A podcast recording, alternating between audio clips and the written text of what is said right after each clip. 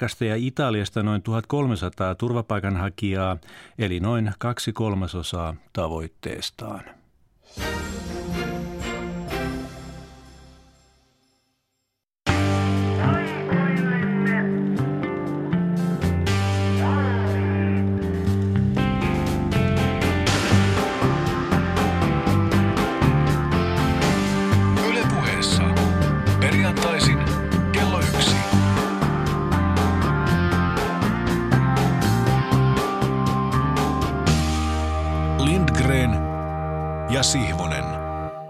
Tervetuloa kokeellisen urheilupuheohjelman pariin parahultaiseksi tunniksi. Olemme esivalmistaneet uuden päävalmentajamme Janne Niemisen johdolla korkeimmin ylävivahteen pelikirjamme ja ohjelmaidentiteettimme mukaisen lähetyssuunnitelman, joka toki voi varjoitua sitä mukaan, jos tarvitaan jonkinlaista reagointipeliä ohjelman kuluessa. Vieraanamme on tänään muodostamaluistelun kolminkertainen maailmanmestarikoutsi Kaisa Arrateik. Lämpimästi tervetuloa. Kiitos. Sopiiko, jos tänään puhumme sinun kanssa, Kaisa, muun muassa siitä, mikä ero on valmentaa joukkuetta käskyttämällä ja huutamalla versus keskustelemalla? Se kuulostaa hyvältä. No tota, lyhyesti, että kumpaas koulukuntaan itse kuulut nykyään? No mä olen vahvasti sen keskustelukulttuurin kannattaja tällä hetkellä. No niin, palataan sinua. Pääset ääneen sitten tuonnepana ensin tuomarina, sitten haastateltavana. Vuorostani olen ollut tässä kuluneen viikon aikana melko puoleisissa ääritunnelmissa, mitä tulee suomalaisen urheilupuheen tilaan. Pata porisee, sanoisin. Meilläkin täällä vieraanamme ollut Tapio Suominen otti julkisesti Facebookissaan kantaa seuraavalla tavalla. Sitaatti Tapsalta. Urheilujournalismi alkaa lähestyä pistettä, missä asioita ylianalysoidaan. Syyllistyn itsekin siihen. Valistuneet toimittajat tekevät juttuja pomoilleen, kollegoilleen, urheilijoille ja valmentajille, harvemmin suurelle yleisölle. Ei, en kritisoi osaamista ja perehtymistä, ennemminkin vallitsevaa ja vahvistuvaa suuntausta. Suksen kuviointi, mäkihyppäjän ylämäen asento, viivelähtöjen laskeminen, positiivinen peliasento – Kiinnostavatko ne aidosti urheilun kuluttajaa isossa kuvassa? Rohkenen epäillä. Toki hyvä, että hardcore-fanejakin palvellaan, mutta unohtuuko pihvi? Pohdiskelee Tapio Suominen.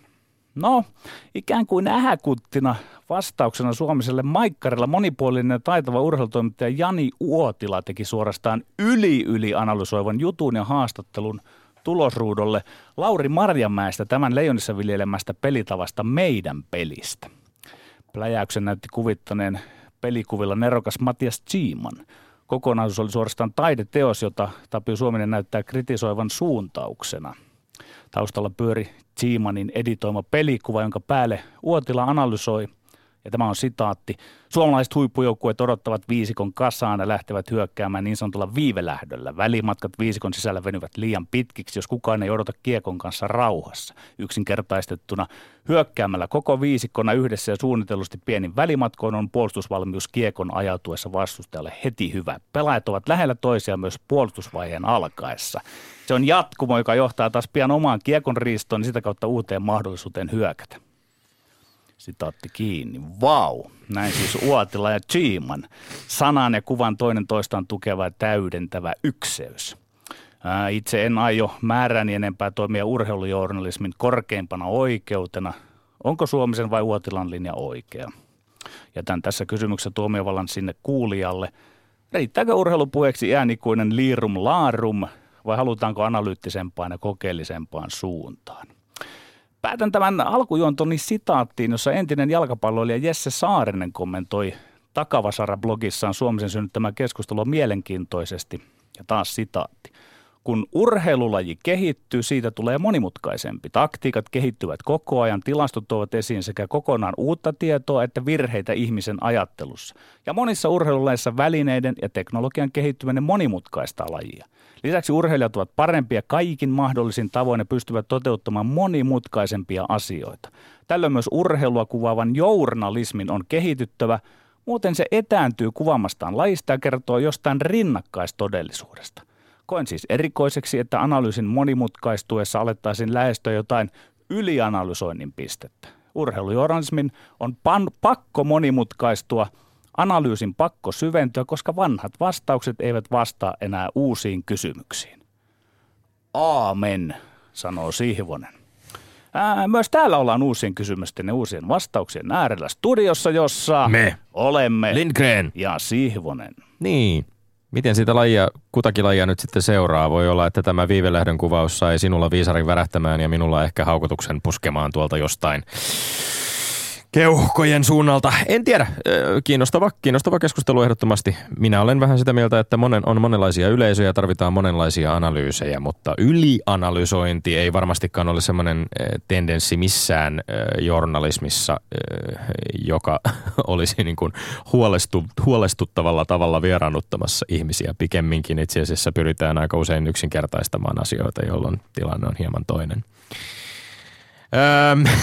Valtasuhteet vaihtuvat. Valtasuhteet vaihtuvat ja muuttuvat. Tämä on osa urheilun ihanaa hienoa kiertokulkua. On ollut mahtavaa seurata kevään NHL-playoffien ensimmäistä kierrosta, jossa on pitkästä aikaa mukana monia kanadalais, kanadalaisjoukkueita. Montreal Canadiens, Toronto Maple Leafs, Edmonton Oilers, Ottava Senators, Calgary Flameskin käväisi mukana. Ja erityisen siistiä on mun mielestä ollut se, että näistä jengistä vuosikausia heittopusseina olleet joukkueet, kuten vaikka nyt Toronto tai Edmonton, on, on tätä nykyään ihan vakavasti otettavia ennen kaikkea tämmöisiä nuoreen voimaan nojaavia jengejä. Mä tänä aamulla seurasin herättyäni Edmontonin ja, ja viime kauden Stanley Cup-finalisti San Joseen viidennen ottelun jatkoaikaa, jota Oilers pyöritti aivan mennen tullen ja voittikin lopulta ottelun. Puikoissa oli muun muassa pitkäaikainen Canadian syökkääjä David Deharnay ja pitkäaikainen Bruinsin voimahyökkääjä Milan Lucic ja sitten niitä nuoria tähtiä. Ja sitten taas puolestaan Janik Weberin, Roman Josin ja Kevin Fialan sveitsiläispopposen ja tietty muun muassa meidän omaan Pekka Rinteeseemme ja ehkä pikkasen ruotsalaistähti Philip Forsberginkin luottava Nashville Predators tuli ja pyyhkäisi playoffien en, ensimmäisellä kierroksella sivuun toissakauden mestari, oliko se nyt toissakauden mestari Chicago Blackhawksin voitoon 4-0? No, aika taannoin mestaruuden voittaneen Chicagon hienon joukkueen. Läntisen konferenssin kasi, kahdeksanneksi sijoittunut joukkue tulee ja jyrää konferenssimestarin ilman tappion tappiota. Ei ole koskaan aikaisemmin tätä tapahtunut. Aika himmeetä. Vain yksi Predators-pelaaja muuten on jäljellä kevään 2010 playoff-sarjasta Nashville ja Chicago välillä seitsemän vuotta myöhemmin. Pekka Rinne kokonaan muuten uusi joukkue, uusi valmentaja. Pekka Rinne ainoana kaverina tästä 2010 sarjasta jäljellä. Mahtavaa. Urheilun kiertokulkua, yllättäviä uusia voittajia, mestaruusehdokkaita, ehkä jopa mestareita. Saadaanko SM-liigassa uusi mestari tänä keväänä? Soiko finaalien päätteeksi savolaisten sieluissa? Kallaves, Kallaves. Miten se menikään? Öö, missä laivat huutelo? Kuopio, Kuopio. Ehkä Tampereella ei ole vielä heitetty kuitenkaan kirvestä kaivoon, koska on tuota kokemusta siellä tappiolla olemisesta playoff-sarjoissa, jopa 2-0 tappiolla olemisesta finaaleissa ihan äskettäinkin. Mutta hienoa finaalikiekko on pelattu, siitä me ollaan varmaan Petteri sun kanssa samaa Kyllä. mieltä ihan mielelläänkin tällainen, tai mielellään tällainen futishullukin sitä on seuraillut, taktista, fyysistä, tasaväkistä ja aika rehtiä ja puhdastakin jääkiekkoa. Se on tämä yllättävä tendenssi, mikä yleensä tuppaa olemaan jääkiekossa, että ne nyrkkitappelut ja ylilyönnit vähän niin kuin karsiutuu sit, kun päästään sinne tosipeleihin. Mistähän se kertoo? No, meidän väittelytaistojen valtasuhteet on aika selvät. Edelliskausien mestari on täällä äänessä kahden kauden. Mutta jäänyt tässä kevään myötä takaajan rooliin. Tällä hetkellä Sihvosella on kolmen otteluvoiton etumatka 18-15, kun käymme uuden viikon uusiin väittelyihin seuraavista aiheista. Yksi. Real Madridin ja Bayern Münchenin mestarien liiga puolivälierässä hyväksyttiin kolme paitsiomaalia. Tarvitaanko jalkapallon videotarkistuksia, kyllä vai ei? Kuuntelijamme kenties tietävät, että tästä on aika äskettäin viimeksi väitelty, mutta nyt saatiin sen verran vankkaa todistusaineistoa puoleen tai toiseen ehkä, että ajateltiin, että otetaan tämä aihe nyt uudestaan käsittelyyn. Tai siis tuolla jossain Ylen syövereissä niin ajateltiin, ja mehän suostuimme. Kaksi. Pitäisikö jääkiekon SM-liigan pronssiottelua pelata lainkaan? Kyllä vai ei? Ja kolme. Autoritaarisen joukkueen valmentamisen aika on ohi. Kyllä vai ei? Kuviot on samat, 180 sekuntia per väittely, kun kongi kumahtaa, niin miehet hiljenee ja sitten tuomarimme Kaisa Arrateik saa sanan vallan. Öö, onko Petteri Siivonen valmiina? Erittäin valmis. Hieno homma. Joten lähdetään. Ensimmäinen väittely. Yksi. Real Madridin ja Bayern Münchenin mestarien liiga puolivälierässä hyväksyttiin kolme paitsiomaalia. Tarvitaanko jalkapalloon videotarkistuksia, kyllä vai ei? Ei, ei missään nimessä. Urheilussa, kuten jalkapallossa, ei ole olekaan tarkoitus tähdätä absoluuttiseen totuuteen. Pelaajat tekee virheitä, coachit tekee virheitä, fanit huutelee välillä asiattomuuksia. Sanalla sanoen urheilu on inhimillistä toimintaa. Teknologiaa ei pidä sotkea urheilu, koska teknologian logiikka on eräänlaisessa ykkösten ja nollien mustavalkoisessa pyrkimyksessä kovaksi keitettyyn totuuteen. Lisäksi peli tapahtuu tässä ja nyt, silmän räpäyksessä. Jälkijättöiset videotoimiot eivät ehdi mukaan silmänräpäyksen maagiseen urheiluhetken sisään. Siinä oli jotain kaunista, rumuuden estetiikkaa, kun Ronaldo tälläsi maalinsa paitsioasemasta. Mietit Tommi, Ronaldo oli vahingossa tehnyt virheen ajautumalla tahtomattaan paitsioon, ja ilman Ronaldon virhettä ei olisikaan myöskään tullut tuota avustavan tuomarin virhettä. Kaunista. Ja kaksi miinusta on plussa vai? Ehdottomasti tarvitaan videotarkistuksia. Real Madrid hyötyi suhteettoman paljon lukuisista vääristä tuomioista Bayerniin vastaan. Se teki kaksi paitsiomaalia sekä pääsi ottelun ratkaisuhetkillä pelaamaan myöskin ylivoimalla, kun Bayernin Vidal ajettiin ulos toisella keltaisella jonka mies sai täysin puhtaasta liukutaklauksesta. Se näytti omiinkin silmiin ensin rikkeeltä, mutta se oli videohidastuksen perusteella täysin puhdas. Aina voi jossitella, että Real olisi voittanut joka tapauksessa, mutta jalkapallo kärsii tällaisista virheistä. Se kärsii täysin turhaan, koska ainakin maalit ja niitä edeltäneet mahdolliset paitsiot voitaisiin tuomaroida videotarkistuksilla nopeasti ja täsmällisesti. Tällä taattaisi, että oikein tuomitut maalit ratkaisee otteluita, ei tuomarivirheet. Tämä on täys no-braineri ja mä voin jopa ennustaa, että videotuomarit tulee parin vuoden sisään olemaan ihan arkipäivää kansainvälisessä futiksessa. Tomi, otetaan se lyhyesti. Siis et kai sä nyt katsoisi uudestaan videolta sitäkin, että oliko se ulosajon arvoinen se kampi vai ei. Minusta punainen kortti voisi ihan hyvin olla Ai, näiden videotarkistuksen piirissä. Kaikki Kyllä tarkastettaisiin. Mutta hei, Kyllä. okei, okay, mutta mä, mä nyt haluan lohduttaa sua Tommi. Eikö se, niin, ole, että... eikö se ole aika järeä rangaistus antaa, antaa jollekin, tai on, ulos, on, ulos on, kentällä taklauksesta, se, josta se, ei se, olisi tullut keltaista korttia, eikä on, oikeastaan edes vapaa potkua? Ma- maailman sivu on käynyt niin, mutta mä lohdutan Tommi sua nyt yhdessä asiassa, että näitä paitsiomaaleja niitä on ennen tehty paljon enemmän. Nyt on tuomarit kehittynyt niin paljon, että enää niitä tulee hyvin harvakselta. Niin miksi just nyt, kun tuomarit on kehittynyt, niin ollaan huutamasta teknologian perään? Sen takia, että nämä televisioidaan mestariliikauttelut, ne on semmoista spektaakkelia, jotka paljastaa semmoista urheilusta, mitä ei pitäisi edes paljastaa. Inhimillisen toiminnan virheet tulevat pysymään osana jalkapalloa. Me tulemme myöskin jatkuvasti pyrkimään kohti jollain tavalla totuudenmukaisempaa ja, ei, ja oikein tila, tilannetta, jossa... Siis, sä, ei, sä puhut siitä, että teknologiaa ei pidä sotkea urheilun. Teknologia on sotkettu jo monella tavalla. Hollannin eredivisie itse asiassa ilmoitti jo, että ensi kaudella tulee olemaan video, videotuomarit niin, käytössä. minä tässä vastustan nyt kaiken tää, vaivojen voimien Vastusta kuinka vastustat, mutta tämä kehitys on jo mennyt siihen pisteeseen, että se on ihan puhtaasti ajan kysymys. Australiassa Eli itse niinku asiassa niin pääsarjassa... se toteutuu. Australiassa niin, pääsarjassa on otettu jo käyttöön. Jos se otetaan... Älä yritä syyttää uusliberalistiksi. Me niin, puhutaan niin, jalkapallon videotarkistuksista. Niin, niin, että se on luonnonlaki, että ne tulevat. Ei se ole luonnonlaki. Se, se, on katsottu, se on katsottu hyväksi ja toimivaksi systeemiksi, jolloin se yleistä. Aihe numero kaksi. Pitäisikö jääkiekon SM-liigassa öö, pelata? Anteeksi, nyt vielä oli niin kuin... Koita nyt toi. Joo, joo, täällä vedetään vähän happea keuhkoihin. Aihe numero kaksi. Pitäisikö jääkiekon SM-liigan pronssiottelua pelata lainkaan? Kyllä vai ei? Kyllä pitää pelata. Tänään illemmalla jompikumpi joukkue, Jyp tai HFK, on suhteellisen onnellinen porukka saadessaan pronssiset mitalit kaulaansa, eikä häviäjäkään ole kovinkaan surullinen. Pronssiin tähdetään tosissaan, mutta sen häviäminen ei juuri haittaa. Jollekin pienelle seuralle pronssi on sitä paitsi lähes kuin mestaruus. Aikoinaan Jukka Jalosen HPK rakensi lähes koko identiteettinsä niille pronsseille, kunnes voitti mestaruuden. Mä huomaan, että pronssi on myös sellainen hieno, useimmiten kotiyleisön palkitseva juttu. Runkosarjassa paremmin sijoittunut saa pronssimatsin kotiinsa ja voittaa aika usein. Se mä teen selväksi. Pronssipeli on sellainen eurooppalaisen pallopelikulttuurin juttu. Pohjois-amerikkalaiset ammattilaisarjat ovat erikseen. Niissä ei pronssista piitata, kun puuttuu se urheiluymmärrys, ettei vain voittoa kaikki kaikessa. Ei pitäisi pelata pronssiottelu. SM joukkue tietysti laittaa niin sanotut urheat naamarit päähän ja väittää, että kausi halutaan lopettaa voittoa ja pronssista pelaamiseen riittää kyllä motivaatiota ja kaikki pelit on tärkeitä hei ja hyviä asioita tapahtuu, kun kiekko toimitetaan maalille ja jada jada jada. Mutta ollaanpa nyt ihan rehellisiä. SM-liigan pronssimitalit on täysin tarpeeton lohdutuspalkinto, jolla mitataan lähinnä sitä kumpaa finaalista pudonnutta jalkapallojoukkuetta kiinnostaisi edes hiukan.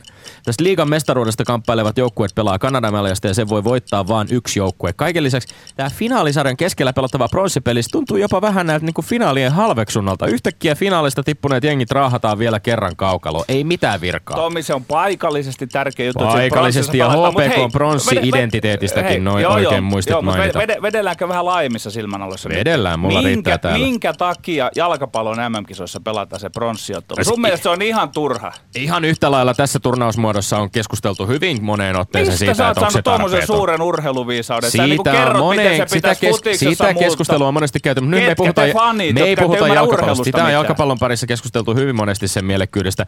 Mutta sä väitit, väitit tässä, tässä itse asiassa mm. täytyy puuttua nyt sun argumentin virheellisyyteen. Sä väitit tätä hyväksi eurooppalaiseksi pallopelikulttuurin asiaksi. Jännä juttu, kun pronssista ei pelata Euroopassa Venäjällä KHL, eikä pelata länsinaapurissa Ruotsissakaan Svenska Hockeyliganissa ei ole pronssiottelua, eikä sitä muuten ole esimerkiksi Sveitsin niin, jääkiekkoliigassa. Niin, niin, ne, ne, ovat pohjois-amerikkalaistuneet, missä tavallaan vain tällä voitolla on merkitystä, mutta nyt puhun näistä niinku sivistyneemmistä lajeista, kuten Eli ruotsala, ruotsalainen ja, ja, futiksesta niin, ja okay. koripallosta ja tämmöistä paremmista, sivistyneemmistä pitkän kulttuurin joukkuepallopeleistä. Niissä pelataan pronssista ja onneksi vielä SM-liigassa, eli Korjan liigassa mikä, pelataan Mikä on se lisäarvo, joka tällä oikeasti saavutetaan? Muistat pronssit suoraan käteen sille hävinneelle välieräjoukkueelle, joka on ollut runkosarjassa korkeammalla. Ei, Jos ei, niitä pronssimitaleja ehdotetaan, niin halutaan ur- urheilussa Tommi ei vain etsitä ykköstä, eikä sitten sitä jäljellä jäävää kakkosta, vaan urheilussa ihan kelpo jätkiä ja tyttöjä ovat myös ne, jotka päätyvät kolmanneksi ja neljänneksi. Niistä sijoista on arvokasta tutkia Mun sitä jo, Jos puhutaan jo välieräsarjojen päätöksen jälkeen, yleensä jos me esittämään välieräsarjan hävinneelle joukkueelle tai valmentajalle kysymyksen siitä, että no, riittääkö vielä motivaatiota pronssiin, kiinnostaako pronssiottelu, niin jos se rehellisesti vastaisi, niin kumpikin sanoisi, kumpikin hävinnyt joukkue sanoisi, ei, ei, ei kiinnosta. Se, oli, se oli Törmäselle ja Virtaselle tosi tärkeä heti sanoa, alkaa valmentaa No niin. Ja vielä viimeinen aihe. Joka kuuluu näin. Autoritaarisen joukkueen valmentamisen aika on ohi. Kyllä vai ei? Ei, missään tapauksessa ei ole ohi. Valmentamisen trendejä tulee ja menee. Kyse on eräänlaista muoti-ilmiöstä. Lisäksi kyse on, no tämä myönnä, laajemmasta kontekstisidonnaisesta kulttuurikysymyksestä. Jos yhteiskunnassa on vallalla pehmeämmät arvot, yleensä valmentaminenkin pehmenee. Mutta jos oikein aletaan puhua huippuurheilusta, absoluuttisesta huippuurheilusta eikä mistään nuorisuomi lipluttelusta, ei siinä katsota valmentamisen metodin, vaan tuloksia. Tulosta voi tehdä ihan monilla eri valmennustyyleillä. Sitä paitsi parhaat valmentajat sittenkin vaan esittää sitä valmentamista. Kyse on valitun roolin ottamista. Vielä vuosi sitten valmentaja, joka oli kova, voi seuraavana vuonna olla pehmeä tai toisinpäin. Ja kaikkein koimmat valmentajat, oikeat Stalinit ja tyrannit osaavat kaikkein parhaiten feikata sellaista muka urheilijakeskeistä roolia. Tuleekohan Tommi sulle yllätyksen, että kaikkien aikojen vittumaisia kovin Oho. Suomessa valmentanut coachi on Kulta Kurre Lindström? Sitä ei vaan aikoinaan suomalaiset jotka edes hoksanneet. Nyt tuli ruma sana. Kyllä on ohi. Autoritaarinen joukkuevalmentaminen on tietysti käsite, jonka voi määritellä lukuisin eri tavoin. Ja kyllä urheilu ja valmentamiseen tulee totta kai aina kuuluu, tiet, kuulumaan tietty määrä autoritaarista johtamista, jos sen ajattelee olevan vastakohta täydellisen demokraattiselle päätöksenteolle. Mutta voiko valmentaja olla itsevaltias? Mä sanon maalikon syvällä rinta ei voi. Valmentajan pitää pystyä luomaan itselleen johtamistaidoillaan sellainen auktoriteetti, että omat oikeutensa ja velvollisuutensa tuntevat valmennettavat eivät sitä kyseenalaista.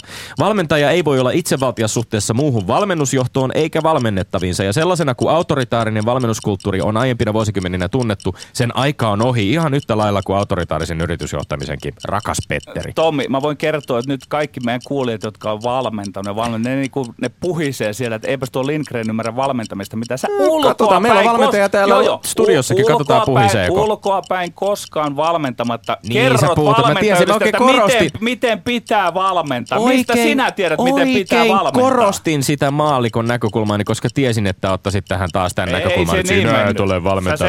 Sä saatit, no, saatit esiin esimerkiksi Kurt Lindströmin, jonka luonnetta kuvasit sanalla jotain vitti toistaa, mutta eihän valmentajan luonne ole yhtä kuin johtamistyyli. Lindström ihan selvästi jako vastuuta muun muassa pelutuksesta Hannu Araviralle. Ulkomaisena päävalmentajan Leijonissa tiesi taatusti, ettei hän voi marssia despoottina joukkoja johtavaa, vaan tarvitsi pelaajien luottamuksen. Kyllä, kyllä. Ja tuskipa Paavo Lindströmistä olisi jotain poppamieskirjoja kirjoitettu, jos hänen johtamistyylinsä olisi ollut perinteisen Se autoritaarista. oli erittäin autoritaarista. Hän, vielä, Mhm. mm-hmm. hän meni vielä kielenkin taakse, puhui englantia, puhui ruotsia siitä ja tavallaan sitten su- kaikki suomalaiset pelaat ei silloin edes Joo, ymmärtänyt sitä. Vaan se, se oli tyranniaa. Se, se, oli, se, oli, se oli jopa, hä- mä, mä oon selvittänyt tämän, se oli jopa härskiä vallankäyttöä, mutta hän pukeutui tämmöiseen niin pehmeän poppaukon Niin, se- kaapuun. se- Ja Esa Saari sitten nämä muut typerehti sitten sen kirjan siitä nielasivat sen syötin, että tämä oli pehmeä Jokaisessa organisaatiossa Ei on ollut. hierarkioita, Ardi- mutta jos valmentaja- Ruotsalainen jos- aristokraatti, yli, ylimielinen jätkä. Autoritaarisuus merkitsi sitä, että jos valmentaja yrittää jyrätä joka tilanteessa oman tahtonsa läpi, niin kyllä tänä päivänä tajutaan ja tunnistetaan silloin, että se valmentajan fokus... No niin, siinä ne oli. Ne tuli ja ne meni kuin ö, testissä oleva japanilainen luotijuna, joka kulkee 500 kilometriä tunnissa ja ehkä 10 vuoden päästä otetaan oikeasti käyttöön. Katsotaan, mitä kaikkia selkoa tästä ö, sai valmentaja ja päivän tuomarimme Kaisa Arrateikä. Ylepuheessa Lindgren ja Sihvonen. Ainakin siellä kulmassa on hymyilyttänyt jonkin verran. En tiedä, näitä hymyjä on aina vaarallista lähteä tulkitsemaan väittelyiden aikana, mutta ehkä nyt sitten saadaan kuulla vähän, kun päästään tähän tuomarointiosuuteen, että mistä hymyt ovat johtuneet. No, tämä on, tää on erittäin viihdyttävää, että tästä olisi mielellään sellainen videoklippi paikallaan, mutta, mutta tota, mä voin aloittaa tästä aiheesta kolme, koska jos mä jätän sen viimeiseksi, niin te tiedätte heti, mikä on väittelyn tulos. Hyvä. Eli eh, kyllä nyt sä oot, Petteri, eh, väärässä tässä kohtaa. Että, Aha. että, Ei, että tota, voitko toistaa nuo sanat vielä kerran, kun se kuulosti niin kivalta? Ei. Se, se, sen aika on ohi, että kyllä, kyllä nyt niin on, että Tommi ansaitsee tästä väittelystä ehdottomasti pisteen, että, että kyllä valmentajien johtaminen vaikuttaa siihen ja, ja fiksut urheilijat tekee sitä paremmin, jos me valmentajat emme, emme päälle päsmäröi siihen liikoja. Onko, nyt kun tuossa murahdin väittelyn lopuksi, niin se johtuu oikeastaan siitä, että se ihan vihoviimeinen pointti jäi jotenkin aika, aika loppui kesken, mutta ajatus oli jotenkin mulla ehkä sen suuntainen, että tällaisessa niin kuin, ö, oman tahdon läpijyräävässä autoritaarisessa valmentamisessa, mitä ehkä kuitenkin menneinä vuosikymmeninä urheilun parissa on nähty enemmän, niin allekirjoitatko tämän, että siinä, siinä tavallaan niin kuin ehkä, ehkä valmentajan rooli korostuu turhaan tai että se korostuu, korostuu liikaa, että silloin kyse ei ole välttämättä enää joukkueesta, vaan kyse on siitä valmentajasta ja hänen ekostaan. Se kääntyy helpolla valmentajan niin kuin omien päämäärien ja tavoitteiden toteuttamiseksi ja, ja se urheilija ei ole enää siinä keskiössä.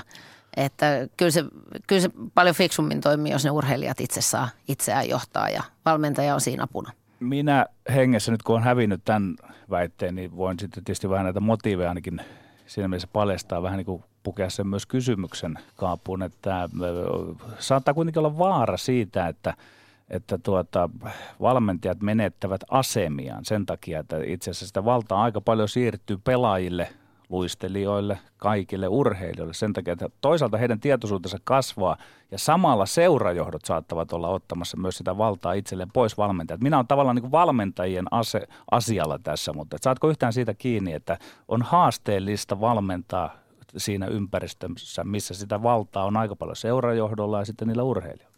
No on se varmaan haavoittuvaista sinänsä, että, että ei voi taata, että, että kaikki ymmärtää sen keskustelevan ja se keskustelevan kulttuuri ja se on ehkä hitaampaa mennä eteenpäin, kun, kun sen asioiden eteenpäin vieminen ei joku ampumista tykillä. Mutta kyllä mä sanoin, että jos se valmentaja tietää, mitä se tahtoo ja mitkä on ne tavoitteet, mihin halutaan mennä, niin, niin se ei ole sitten enää siitä keinosta kiinni. Että päinvastoin, että jos sitä, sitä haluaa päästä pitkälle, niin kyllä niihin urheilijoihin kannattaa luottaa.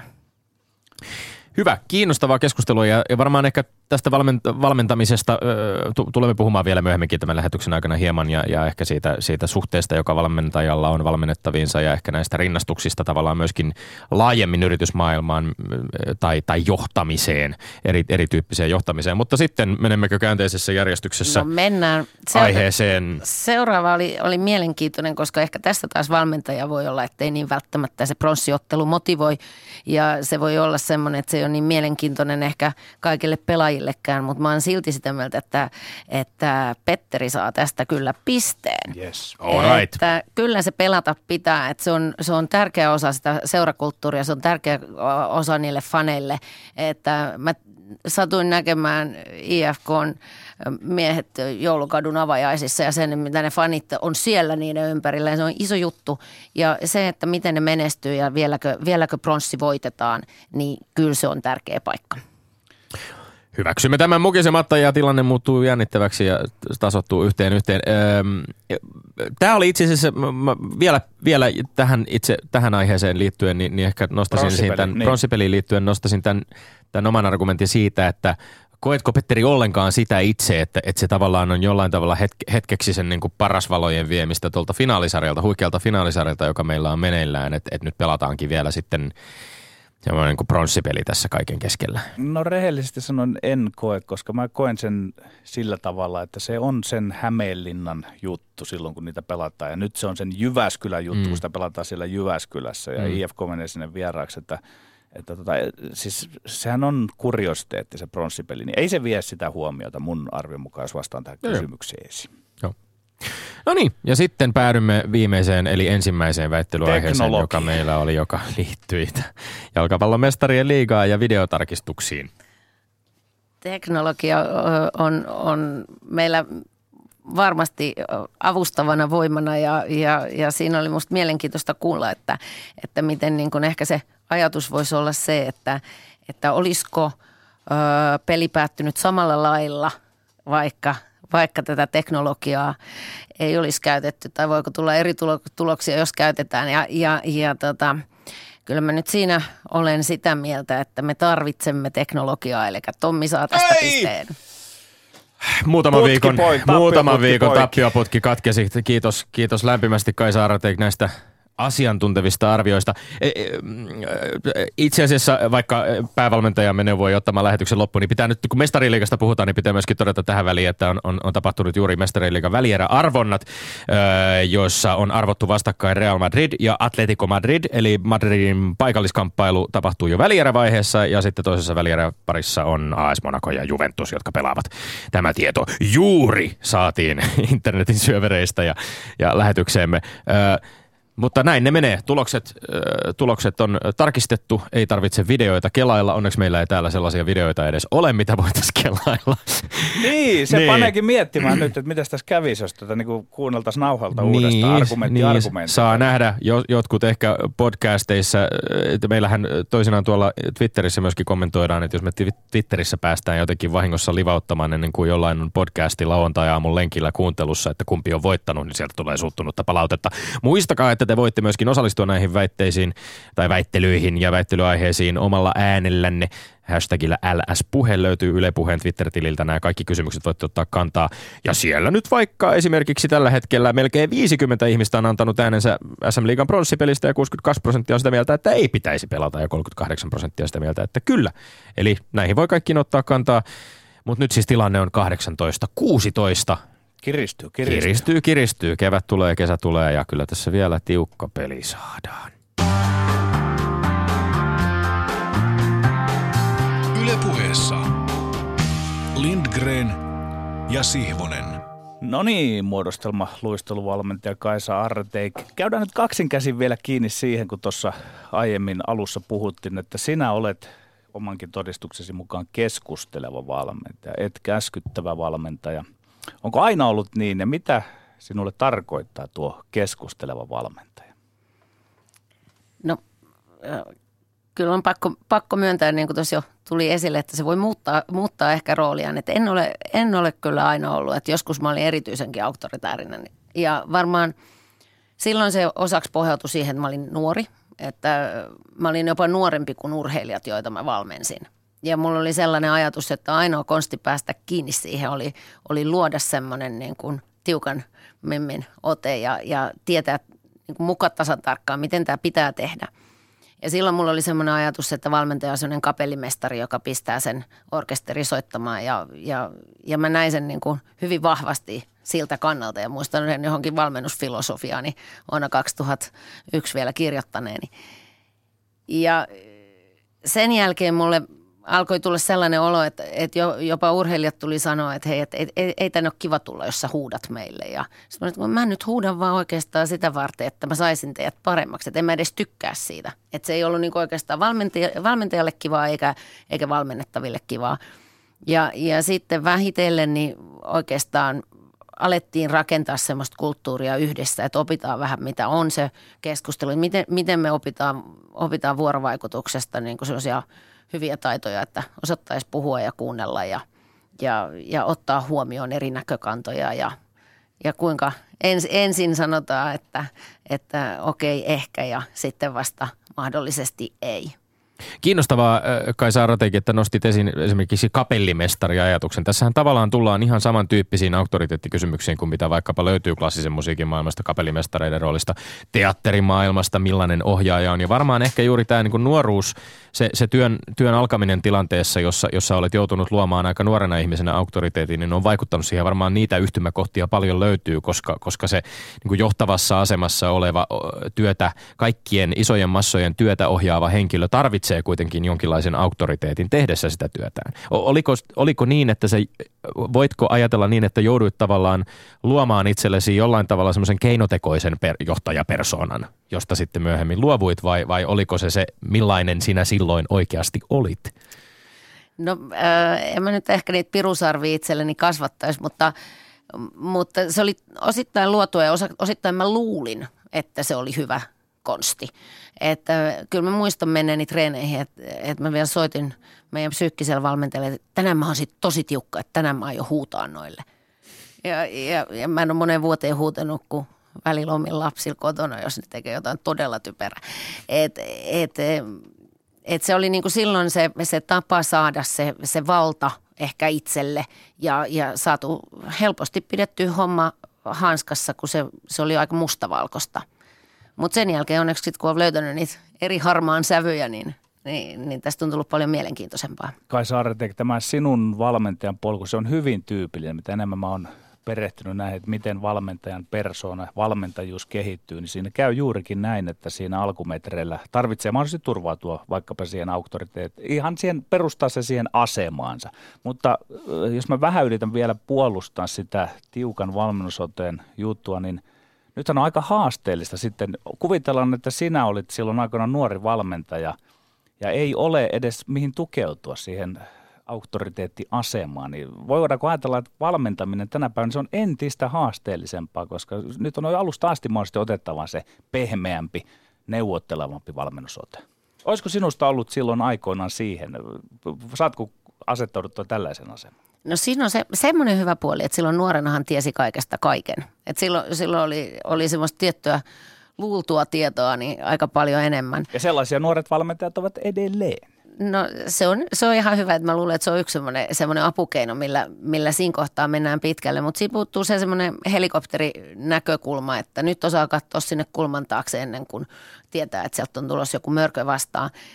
Et, siinä, siinä, missä nyt niin kuin kokemus on tuonut sen, sen ennakoinnin kyvyn ja sen semmoisen, myös semmoisen epäonnistumisen kyvyn, että ei, ei, ei, ei pelkää sitä, että tehdään virheitä tai ei pelkää sitä, että on pakka sekaisin – niin eh, silloin kun on nuori, niin, niin nehän oli ihan painajaisia. Siitä, si, si, siitä varmasti niin selvisi semmoisella tietyllä tietoisella auktoriteetilla. Meillä on siis vieraana Kaisa Arrateik, joka on äh, Rokettesin Helsinkin, helsinkiläisen ja, ja Suomen vanhimman muodostelmaluistelujoukkueen Rokettesin tai Rocketsin, miten, miten te sen tykkäätte sanoa. valmentaja Helsingin taitoluisteluklubin senioritasolla kilpaileva joukkue, joka, joka on voittanut muodostelmaluistelun maailmanmestaruuden kolme kertaa. Mutta tuli vielä mieleen tämä tavalla, että jos sä, sä, sä tulit Rockettisiin valmentajaksi vuonna 1997, eikö, eikö niin, eli 20 vuotta sitten. Joo. Ja koko joukkue oli silloin ollut olemassa vasta 13 vuotta. Se oli perustettu vuonna 1984 Minkälaisen, loiko tämä niin kuin tavallaan, tulit myöskin mukaan valmentajaksi tämmöiseen niin kuin uraurtavaan joukkueeseen, täysin uuteen lajiin ja aika uuteen joukkueeseenkin vielä? Loiko se niin kuin tietynlaista erityisasetelmaa siitä, että miten paljon olit itse ehtinyt perehtyä siihen muodostelmaluistelun valmentajuuteen? No mä olin siinä kohtaa kyllä aika novisi, novisi valmentajana, mutta äh, Silloin, silloin taisi olla itsevarmuus ihan kohdalla, että sen, sen pestin otti vastaan silläkin kokemuspohjalla ja vielä, vielä hyvin extempore yllättäen, että tulin avustamaan viikonlopuksi ja sitten sen jälkeen jäinkin, jäinkin tälle polulle, mutta – mutta mä luulen, että ö, siinä vaiheessa niin oli hirmuisen tärkeä se, että itsellä oli se oma taito tehdä, tehdä, että se oma lajitaito oli vahva. Ja mulla oli oma yksilöistelutausta, siellä oli ollut hir, hirmuisen paljon valmentajia eri, eri maista ja ehkä, ehkä niin kuin kokemus erilaisista valmentajuuksista, että mitä mä kunnioitin ja mitä mä en ehkä niin paljon arvostanut, niin se oli laaja. Niin niistä mä sitten poimin sellaiset parhaat palat ja ehkä otin vähän opettajakoulutuksesta siihen lisää ja, ja niillä lähdin menemään ja, ja sain aika paljonkin silloin heti, heti aikaiseksi, mutta siitäkin ehkä iso kiitos kuuluu sille kulttuurille, mikä oli luotu, sille seuratyölle, mikä toimi ja niille luistelijoille, jotka oli valmiit siihen työhön. La, koko lajin toi Suomeen taitoluistelun Grand Old Lady Jane Erkko, Helsingin taitoluisteluklubin perustaja ja pitkäaikainen puheenjohtaja, joka työskenteli kolme vuosikymmenen ajan taitoluistelun eteen, totesi muodostelmaluistelusta ja sen Suomeen tuomisesta, että tämä oli viimeisiä asioita, joihin hulluuteni vielä riittää. Sä oot varmasti Kai Saaratei pitkäaikaisempia muodostelmaluistelun vaikuttajia Suomessa tämän lajin historian aikana myöskin. Millaisia kokemuksia tai muistikuvia sinulla on itselläsi vuonna 2014 edesmennestä Jane Erkosta? No muist, muistan kyllä persoonan ja varmasti muistavat kaikki, jotka ovat tavanneet, että Jane oli hyvinkin energinen rouva, joka, joka teki niin, asioita, asioita niin kuin halusi, että, että, että sai paljon aikaiseksi. Ja me kyllä kiitetään sitä, että, että hän silloin taisteli tämän muodostelman tänne yksiluistelun ja, ja jäätanssin rinnalle, että, että se, oli, se oli iso juttu, koska se alkoi vähän semmoisesta – harrastelusta ja se oli vähän semmoista sosiaalista kaveritoimintaa, että pistetään nyt paljon porukkaa jäälle. Ja se arvostus ei heti ollut siinä ihan niin kuin urheiluperspektiivissä, mutta et, et tietyllä tavalla hän näki sen, että siinä on, on tulevaisuutta ja mä uskon, että siihen, lepää, siihen, siihen nojaa Suomen vankka historia, että se lähti sillä vahvasti ja vahvan personan luomana. Ylepuheessa Lindgren ja Sihvonen. Mennään sitten itse lajiin. Mitä elementtejä on hyvässä muodostelmaluisteluesityksessä? Mistä se koostuu? No, äh, se on monipuolinen setti, että mistä elementeistä lähdetään ja, ja mitä kukin ehkä arvostaa, on, on myös semmoinen, että on eri linjauksia, eri suuntauksia, mutta mä henkilökohtaisesti niin pidän hirmuisen tärkeänä niitä ohjelmia ja koreografioita, joita me tuodaan sinne jäälle – Eli se, että se on niin kuin esteettistä, se on taiteellista. Ja sitten toisaalta musta on hienoa, kun se on vauhdikasta ja se on ihan yleisesti semmoinen arvo, johon, johon niin kuin, jokaisessa elementissä, joka, jokaisessa ohjelmassa niin kiinnitetään huomiota. Siinä on vaikeusasteita, eri, eri vaikeusasteilta tehtyjä nostoja tai askelsarjoja, elementtejä ja mitä enemmän tavallaan saa mahtumaan vauhdikkaita asioita hienosti yhtäaikaisesti suun, suoritettuna ja siihen päälle pistetään hyvä musiikin tulkinta ja esittäminen, niin sitten alkaa olla hieno setti kasassa. Niin senioritasolla joukkueessa luistelee 16 luistelijaa saman aikaan jäällä, joiden tehtävänä on, on muodostaa siis erilaisia kuvioita, iso määrä erilaisia elementtejä, joissa jossa myöskin näillä luistelijoilla on, on, on kai aika erilaiset roolit. Pitääkö paikkansa? No tietyissä elementeissä pyritään olemaan niin kuin aivan toistensa kopioita ja samanlaisia, mutta sitten on rooleja no, nousee esimerkiksi nostoissa juuri, niin toiset on nostettavia, toiset nostaa. Voi olla, että jossain myllyissä, niin toiset on keskustanluistelijoita, toiset on siellä reunassa, saa, saa mennä vähän isompaa kehää ja, ja pitää ehkä vaihtaa, vaihtaa tai mennä, mennä lujempaakin kuin siellä keskellä. Että kyllä se semmoista taktiikkalajia on myöskin. On, onko silloin, voiko ajatella niin, että jos, jos sun pitäisi nyt tavallaan niin kuin puhtaalta pöydältä lähteä rakentamaan itsellesi muodostelmaluistelujoukkuetta, niin, niin lähtisitkö hakemaan tietynlaisia tyyppejä tietynlaisiin rooleihin? No Oikeastaan en. Okay. Et, et kyllä mä lähtisin ennemminkin liekkeelle siitä, että on, on hyviä urheilijoita, monipuolisesti taitavia urheilijoita, perusliikuntataidot on hyviä ja, ja sitten on semmoinen kyky toimia ryhmässä, on semmoinen vastuu ryhmälle, joukkueelle, koska tässä ei, niin kuin, ei, ei kirkkain tähti ei loista yksin, että se tarvii siihen sen, sen kyvyn pelata tiiminä – Ja sitten tarvii olla sellainen rohkeus esiintyä ja, ja olla siellä jäällä, jäällä niin kuin shown tähtenä sinänsä sen joukkueen kanssa.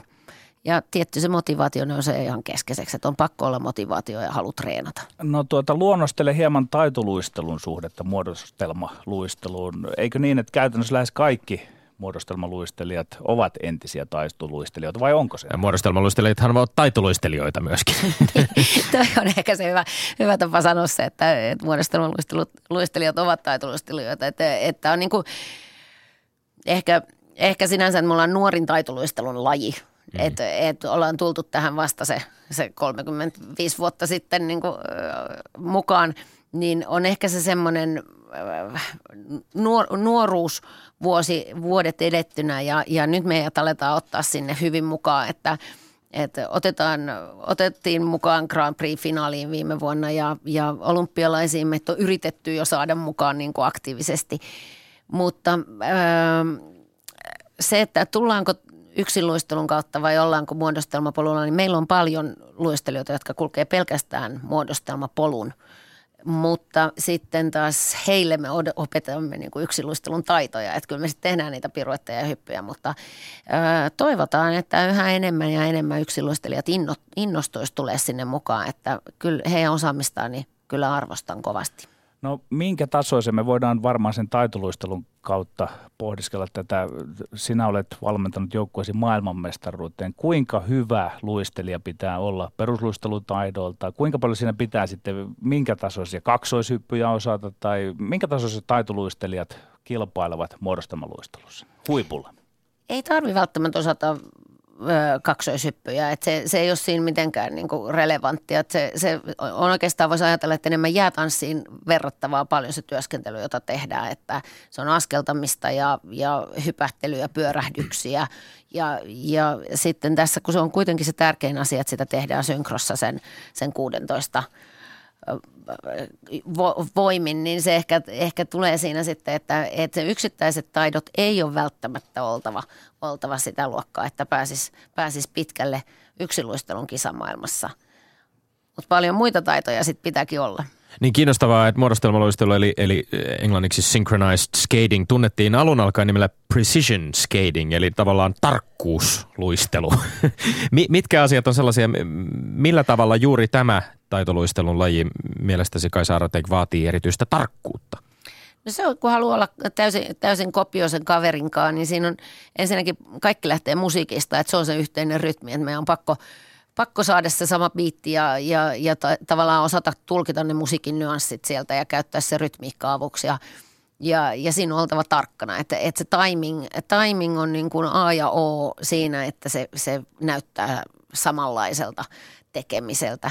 Ja, ja sitten on oltava myös tarkkana, että jos, jos ajattelee sitä, että mikä, mikä on se liike siellä jäällä, että 16 yhtä aikaa – tekee asioita, niin kyllä siinä tarvii osata niin kuin pitää itsensä oikealla paikalla suhteessa kavereihin tai jossain, kun linjat risteen, niin oikeaan aikaan ajoittaa se meneminen. Että kyllä siinä semmoista tarkkuutta tarvitaan. Eli ajotuksen ja rytmitajun merkitys, joka itse asiassa varmaan lajista toiseen, jos joukkue pallopeleistäkin puhutaan, niin itse asiassa sitä ei välttämättä aina nosteta ihan niin voimallisesti esiin, että minkä merkitys sillä on vaikkapa jalkapallojoukkueelle ja sille liikkeelle, kaikille, kaikille liikkeelle, mikä tehdään yhdessä siellä, siellä kentällä se on ihan, ihan, ihan korvaamaton kyky ja, ja sitä pitää paljon harjoitella.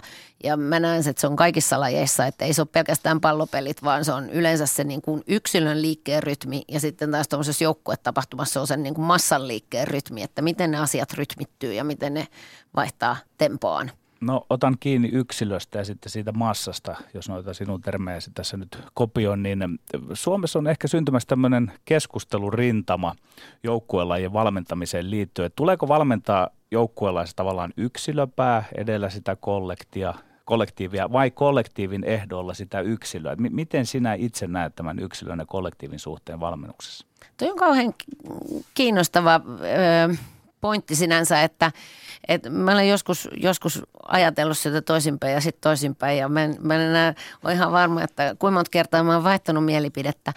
Mutta mä oon oikeastaan tullut siihen tulokseen, että kollektiivi edellä yksilöä, koska me puhutaan siitä, että se on se joukkue, joka siellä kisassa on jäällä. Ja totta kai se yksilö on kaikkein tärkein, että jokaisen yksilön on oltava taitava, jokaisen yksilön on voitava hyvin ja sen yksilön niin kuin tekeminen ratkaisee. Mutta se on kuitenkin tapahtuva se joukkueen ehdoilla ja, ja tuollaisessa isossa massassa, niin esimerkiksi valmentajan kapasiteetti ei aina riitä siihen, että jokaisen yksilön pystyy ottaa niin kuin aina yksilönä. Että siinä tarvii ajatella se, että joukkue on se, mitä siinä viedään eteenpäin ja se yksilö tulee siinä tosi tärkeänä tekijänä mukana. No millainen on sitten muodostelma valme, luisteluvalmentajan pelikirja? On, onko se konkreettinen nivaska jotain koreografisia kuvia vai onko se siellä sinun päässäsi? No, ja, ja jaetaanko sitä luistelijoille esimerkiksi jotain artefaktina, jotain nivaskaa sieltä joskus? No joo, joo ja ei. Kyllä nykyään tarvii kaikki pistää muistinpanoina mieleen, että, että ne muistaa sitten kaivaa sieltä tärkeät jutut esiin. Että, että kyllä mulla on monta, monta, monta erilaista muistikirjaa käytössä. Ja, ja just joukkueen kanssa kävin läpi, läpi niin kuin tavallaan ajatuksen, mikä on uuden kauden muistikirja ja mitkä on ne, ne pääasiat, mitä siihen, siihen halutaan tehtävän. Ja, ja voisi sen kai jakaakin, mutta et ehkä siinä kohtaa se tärkein on, että siitä tulee sellainen kollektiivinen, että sit se, siitä voidaan keskustella ja sitä voidaan täydentää ja siihen lisätään tavoitteita ja sitten tehdään, että et, et, ei, ei se papereista lähde, että kyllä se päästä lähtee. Mutta tässä puhuttiin esimerkiksi ennen lähetystä sitä, että kun täällä lähetyksessäkin ollaan puhuttu esimerkiksi teknologian hyödyntämisestä, niin, niin jalkapallossa, jääkiekossa aika usein on videovalmentajia, videoita hyödynnetään tässä valmen, valmentamisessa. Ilmeisesti teilläkin myöskin hyvin tiiviisti katsellaan sitä, sitä, niitä suorituksia myös, myös videoilta. Kyllä me käytetään paljon videoa, että, että se kuva kertoo kuitenkin paljon enemmän kuin mun palaute, että – et eh, siinä hahmotetaan aina sitä, että missä ollaan suhteessa muihin ja, ja onko se oma liike ollut, ollut täysin oikein. Tänään just aamulla treeneissä sanoin tytölle, että nyt, nyt kuvatkaa noita, että näette itse, että miten se asento, että sitä ei pysty ehkä hahmottamaan siitä, siitä ö, jonkun muun palautteesta tai mun palautteesta ja ja se on erityisen tärkeä apuväline. Totesit myöskin, että et, et, et lajin, lajissa pyrkimyksenä on esteettinen näyttävyys. Tässä on kyse siis arvostelulajista, niin kuin taitoluistelusta tietysti laajemminkin, urhe, urheilulaji, niin kuin, jonka pyrkimyksenä on, on, on tavallaan tehdä tietysti erityisesti tuomareihin, mutta, mutta niin kuin laajemmin myöskin yleisöön mahdollisimman iso vaikutus öö, onnistuneilla suorituksilla luonnollisesti, mutta tuntuuko koskaan turhauttavalta se, että että että kun mittarit eivät ole aivan yhtä absoluuttisia kuin mittanauhat tai maalimäärät, vaan että se on kuitenkin sitten se niin kuin arviointi, jota, joka, joka tapahtuu, tapahtuu niiden suoritusten perusteella? No se on, sanotaan niin, että se on, se on tämmöisten arvostelulajien – heikkous, että niihin ei voi aina löytää sitä kriteeristöä ja se on mielipide eroista kiinni, mutta toisaalta sitten tuomaripaneeli on arvokisoissa yhdeksän hengen kokoinen ja spesialisteja on siellä kuitenkin se kolmikko, niin sillä sitten pyritään siihen, että, että siellä on kuitenkin useampi mielipide aina yhdessä. Kun mä tutustuin muodostelmaluisteluun tämän ohjelman pitimiksi, niin törmäsin siellä mystiseen lukuun 24-vuotias jolloin periaatteessa jäädään eläkkeelle lajista. Mitä se tarkoittaa? Sanotko sinä valmentajalle, näytät ove, valmentajana näytät urheilijalle ovea, että nyt alat olla liian vanha tähän lajiin, vai mi, mistä tämä ilmaisu, että, että luistelijat ovat korkeintaan 24-vuotiaita? Kyllä mä haluaisin laittaa mieluumminkin viitata ovea ja vetästä sen kiinni, että älkää nyt lähtekö hyvät ihmiset tästä, että kun teillä on parhaat vuodet edessä. Mutta se on harrastus kuitenkin, että, että urheilijat tekee sitä omalla kustannuksella ja ne yhdistää sen opiskeluun ja ne joutuu tekemään töitä, että pystyy maksaa treenaamisen, niin monta kertaa siinä iässä tullaan sitten siihen, siihen hetkeen, että pitää niin kuin valita, että, että pystynkö mä vielä jatkamaan vai pitääkö mun lähteä tekemään jo tosissaan töitä tai, tai panostaa johonkin lopputyöhön tai jotain muuta. Ja, ja silloin siinä sitten vaan valitettavasti käy niin, että, että moni siirtyy sinne eläkkeelle, mutta en mä, mä, mä en missään nimessä sinne suosittele. Niin Rocketesissa luistelevien urheilijoiden keski-ikä on noin 22 vuotta. Saat itse, itse kuitenkin siis nyt, tämä ei välttämättä niin kuin urheilijalle, luistelijalle ei ole, ei pysty henkensä pitimiksi muodostelma luistelemaan, mutta pyst, sinä olet pystynyt työskentelemään pitkään ammattivalmentajana. Tuntuuko se omasta positiosta sit turhauttavalta, että, että niin kuin tavallaan urheilupuolella tätä samankaltaista mahdollisuutta tai luistelijapuolella tätä samankaltaista mahdollisuutta ei ole? Mä uskon, että me päästäisiin eteenpäin lajina – jos me päästäisiin siihen, että, että pystyisi, pystyisi pientä palkkiota maksamaan tai edes korvaamaan kuluja. mutta siinä kohtaa, kun urheilija tekee sitä siitä omasta intohimostaan ja se on, se on niin kuin harrastus, niin siinä on myös semmoiset hyvät puolet sitten, että se, on, se perustuu kaikki siihen omaan haluun ja oma, omaan vastuuseen ja omaan semmoiseen motivaatioon ja, ja, ja silloin se on kyllä tosi kova. Onko tämä askel, seuraava askel sinne olympialajiksi sellainen esimerkiksi, mikä voisi edesauttaa sitä? Että... Aivan varmasti, että, että, että mä ainakin toivon, että – että me löydetään sellainen tuki, tukiverkosto, että me pystyttäisiin rakentamaan edes yksi sellainen joukkue Suomeen, joka toimisi sillä enemmän niin kuin professional pohjalla. No, Yle puheessa Lindgren ja Sihvonen. Tota, piipahdetaanpas toisen lajin puolella, jääkiekkoilun puolella. Sä olet coachannut myös lätkän pelaajien luistelua. Julkisuudessa on vilahdelleet ainakin nimet kuten Juhana Vitu, Max Väärn, Veli-Matti Savinainen ja Mikael Granlund – mitä samaa ja mitä erovaisuuksia on taitoluistelijan ja muodostelijan luistelutekniikassa verrattuna jääkiekkoluistelijan tekniikkaan? Erot ja samuudet. No jokainen potku lähtee jalanpäätä ja vie eteenpäin ja, ja, ja siihen pitää olla niin kuin kyky kehittää sitä vauhtia ja, ja kepeyttä ja siinä on, siinä on niin sama elementti, sama väline, vaikka, vaikka terän profiili onkin eri. Ja tarvii osata niin kuin kääntyä terällä nopeasti ja pitää osata nopeissa tilanteissa niin, niin suhteessa muihin niin, niin liikkua ketterästi. Et, et siinä, on, siinä on paljonkin yhtäläisyyksiä. Entäs erot? Eroja, äh, meillä, meillä ei ole yleisesti ottaen sitä mailaa kädessä, että siinä on, siinä on ihan aavistuksen erilainen se luisteluasento – ja, ja tietenkin se terä jo aiheuttaa siihen sellaisen, että, että me, me käytetään terässä kärkipiikkejä hyppäämiseen ja alastulemiseen ja kääntymiseen ja, ja askellukseen. Että se, se jää sieltä jääkiekkoilijalta vallan, vallan käyttämättä.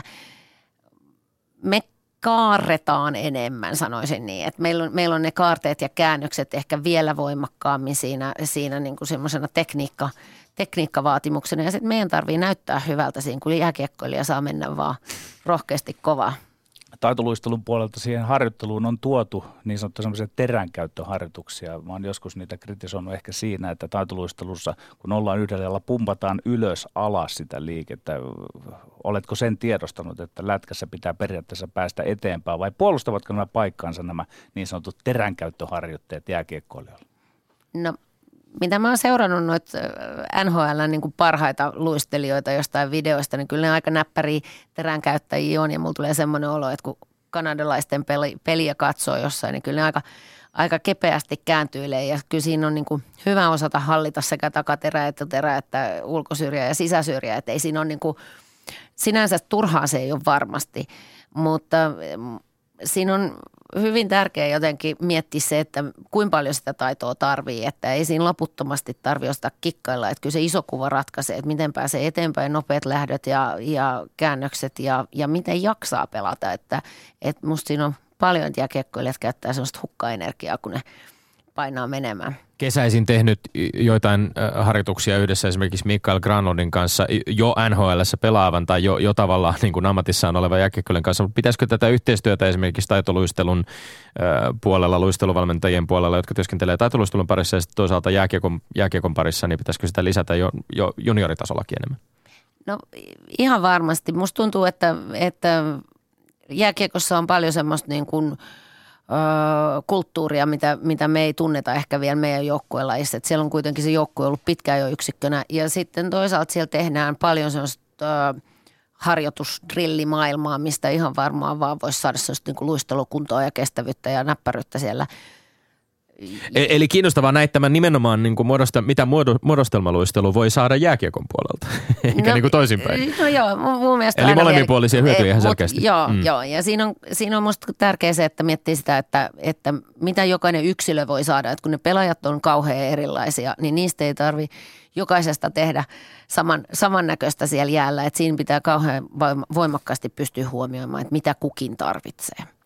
Niin, mielestäni jääkiekkoluistelijat luistelevat hyvin erilaisin variaation, jos tietysti mun ammattisilmä ei ihan riitä siihen, että miten taitoluistelijat ja muodostamaluistelijat luistelee, mutta mistä se mahtaa johtua, että, että sinäkin saat aika vanhoilla päivillä vasta näitä valmennettavia lätkän puolelta, että jostain syystä lätkän pelaajat elävät sen lapsuutensa ihan kuin pellossa sen tekniikan suhteen ja näkyykö se mielestäsi siinä heidän suorittamisessaan? No se näkee ainakin, että pienillä vinkeillä pääsee paljon eteenpäin. Eli siellä on, on, on niin kuin semmoista, semmoista isoa, isoa virhettä, minkä saa korjattua. Sitten toisaalta sen huomaa, että, että siinä, on, siinä on pelaajilla niin kuin motivaatio kehittyy, että ne kyllä muuttaa sitten tekemistä, jos, jos vähän neuvoja antaa. Että et kyllä niitä on, on ainakin vanhemmalla iällä saanut pe- perille ja sitten jotain nuorempia junioreita, kun on siinä ohjannut, niin huomaa, että heillä on se motivaatio, että ei lähdekään tekemään virheitä ensin, vaan mennään suoraan oikea, oikeata polkua. Otetaan ihan loppuun, pakko vielä muutama sana saada äh, muodostelmaluistelun viimeisimmistä MM-kisoista, kun luisteltiin vasta alle kaksi viikkoa sitten Colorado Springsista, olet sieltä kotiutunut takaisin. Pitkään aika lailla ruotsalaisen äh, Team Surprisein ja suomalaisten Marigold, Ice Unitin ja Rocketesin hallussa tämä laji on ollut, mutta nyt kahtena vuonna peräkkäin MM-kultaa on vienyt venäläinen Team Paradise. Äh, mistä tämä sinun mielestäsi kertoo, Kai Saarateiki? Kun Venäjä tuossa alkoi saada niin kuin muodostelmat kuntoon, niin heillä on luistelijoiden taitotaso ihan huikein hyvä. Et siellä on valtavan hyviä luistelijoita, joilla on kaikilla se sama, sama pohja luistelun kautta ehkä. Ja, ja, ja ei voi kritisoida kyllä heidän tekemisessään sitä, sitä että jotain taidosta puuttuisi. Että, että sitten kun he saavat vielä mielenkiintoisemmat koreografiat, niin meillä on kova haaste.